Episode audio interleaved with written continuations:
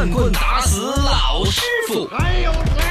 刨根问底有深度。死我也不说。说为什么一个鞋盒子要买一千多？你都吓着了吧？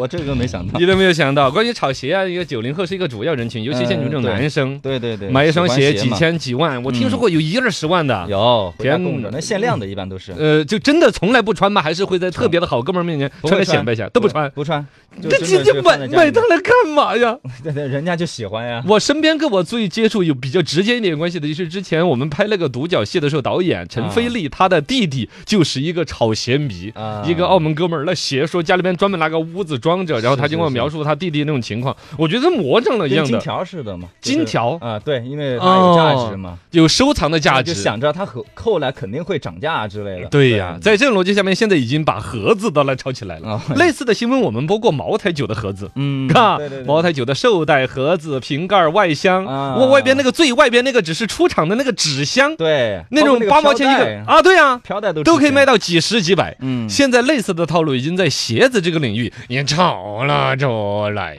哎呀，坏的很呐、你说这个鞋子炒起来就已经是很过分了。是。前段时间呢，因为鞋子这个事情，其实它本来有一个很错误的一种乱表态的事情全民都对这个炒鞋这帮人都很鄙视。是。然后呢，转向了比较国内的品牌，比如说李宁啊这些。李宁的鞋子也有一点点的往上走了一下，嗯。但是都及时说我们保障供货啊，不希望大家炒鞋。对。已经上升到跟管理房价一样的，哦鞋穿不炒，鞋穿不炒，房住不炒，对对对，到这个情况。哦，但是最终还是按耐不住这种潮文化的驱使之下，不管是说隔段时间大家对这种爱国热情啊，或者这种特别的这种其他一些在在这个爱这喜欢盒子人这喜欢鞋子这帮人那儿嗯没有影响到他们，他们又回归到原来炒鞋的这个逻辑了。对，又开始了。继续炒，那鞋子几万几十万的继续在那卖，而且现在已经疯狂到把盒子卖到了这么贵的一个价格。这个盒子这个贵的价格呢，其实逻辑还是想得通的，就跟那个嗯爱屋及乌，哦，因为喜欢这个屋子，连屋子上面的乌鸦我都喜欢。哎，那么类似的有什么呢？买椟还珠。以前以前那种就是成语说嘛，就是他眼光很差的，买一个盒子里边有一个宝珠，嗯。哇，这个太漂亮了，把那个盒子拿走了，盒子打动他了，他把里边真正值价的珍珠拿来还给了别人。哎，这个肯定是一个傻货人嘛，对。但他放在现在，比如说炒鞋子啊，或者做其他，你想，我本来那个鞋子都值个几十万的，嗯。盒子那且不能普普通通。是是，比较早的，好像在炒鞋子这个界有很多什么 Air Jordan 的，好像之前就有出过一些，嗯。就是手提箱式的啊金属质感的呀。啊，一些定制的盒子。呃，，定制的盒子，从那个盒子上面本身，你要说人家花了心思，也有审美的一个价值。那嗯。然后呢，匹配出来我这个鞋子，比如说卖一万的话，我这盒子花个二百八百的成本，哦，搞出来是还是有点个性，但慢慢的就开始走偏了。嗯现在我看到的网上有一个最夸张的是，二零零九年有一款什么破鞋子，那个鞋子用的一个盒子。就是说，那个首先那个鞋子就已经很贵哈，那个嗯鞋子在网上的说普通款的标价十万块钱，一双鞋子，哦一双红的，哎呀，哦我就看那是扫米扫眼的一双鞋子 Clout 跟那个 Air Air Force 一起啊联名的，Clout 就是陈冠希的那个牌子，啊，他要送相机是不是了？为什么呢？十万块钱怎么弄出来的呢？嗯，限量呗，还是限量吧，因为至于吗？而且那，个那个鞋子，我真是我真的受不了。他送给我，我穿我二货；他要送给我，穿了我喊你爸爸，这红烧烧了，哎呀，零九年的是没得嘛，是吧？零九年就流行这种红烧烧的嘛啊。零九年 Clout 那个冠希哥正最关键哦，这正火的 是那就肯定是要送相机，不然怎么可能卖十万块钱？一双破鞋子卖十万块钱是吧然后，而且我一看就很不透气，一看就要捂出脚汗脚的那种，难受死了。最关键，你说是二零零九年的一个所谓的那时候那时候的审美嘛？嗯那为什么现在还这么贵？嗯现在呢，这样价格炒炒炒炒到现在，在网上挂一双这鞋子要卖十万块钱，嗯，要了天了，十因为绝版了呀，哦，就绝版了。对啊，绝版了呀，没有了哎呀，不，这还都不是可怕的。嗯这双鞋子十万吧，啊但要是把那个鞋盒子呢，它专门有个中国风的一个红色的像月饼盒子一样的配下来，哎。把盒子要配上了，嗯。就卖三十五万。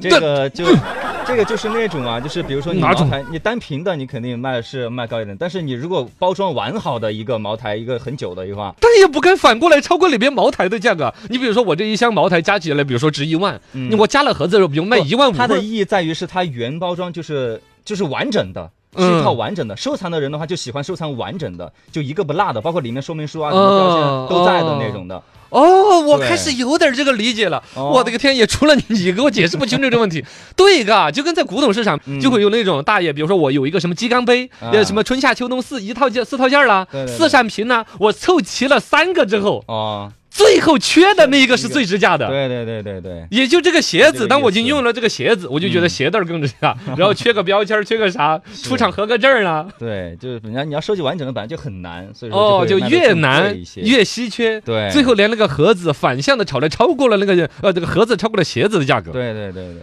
没有盒子的卖十万块钱一双，有了盒子卖三十五万块钱一双，然后买了之后又不穿，又挂在那儿。但是这个东西哈，我始终是有一个自己的理性的，就是是不是我老了，我嗯太不能够理解这种新潮的。因为反观就刚才我们说的，炒一个鸡缸杯，那玩意儿你也不拿来喝水。嗯，你炒个鼻烟壶，现在根本都不吸鼻烟儿了。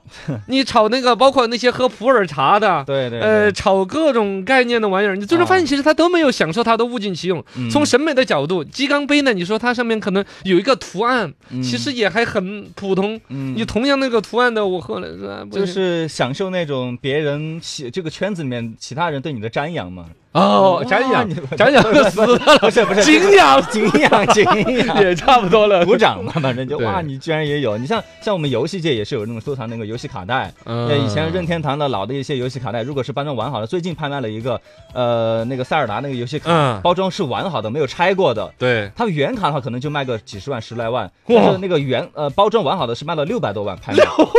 对，就是外边的塑封袋还没拆。塑封袋都没拆的，因为是它很难得，你几乎找不到，所以现在拍卖出来。我觉得今天我们这研究出来了深度，就从这个所谓的鞋子跟盒子搭出来卖三十五万这事儿，想通了天底下所有的这种炒作和嗯所有的这种高昂的拍卖里面的底层的逻辑，我觉得就是两层就搞定了，而且我们可以有意识的去推进这个东西。嗯，两层逻辑，第一层，它确实得有一定数量的人喜欢，哦。你别说只有你一个人喜欢对，你至少得有一万个人喜欢。对，有个圈子。达到一定的人之后，然后这些人最好是有钱人呐、对吧？这个东西就只就就就两点，第一点有一定数量的人喜欢，第二点它稀缺。对对对，哦哦，可能你讲三点，就三点。第一点有一定的人喜欢，第二嗯喜欢的人一定得有钱，是第三稀缺稀缺。就够了。嗯，是是是，成超也只有一个稀缺，我把你弄死，我做成标本啊，不是不是得先画点画。逗号话。哎呀，这个东西玩笑归玩笑，我觉得他这个逻辑就真的可运作了。包括炒鞋子这帮人，可能最开始真的就是这样子弄起来的，啊？哦，对，这不是圈子嘛，也不能说你老了，只是圈子不一样。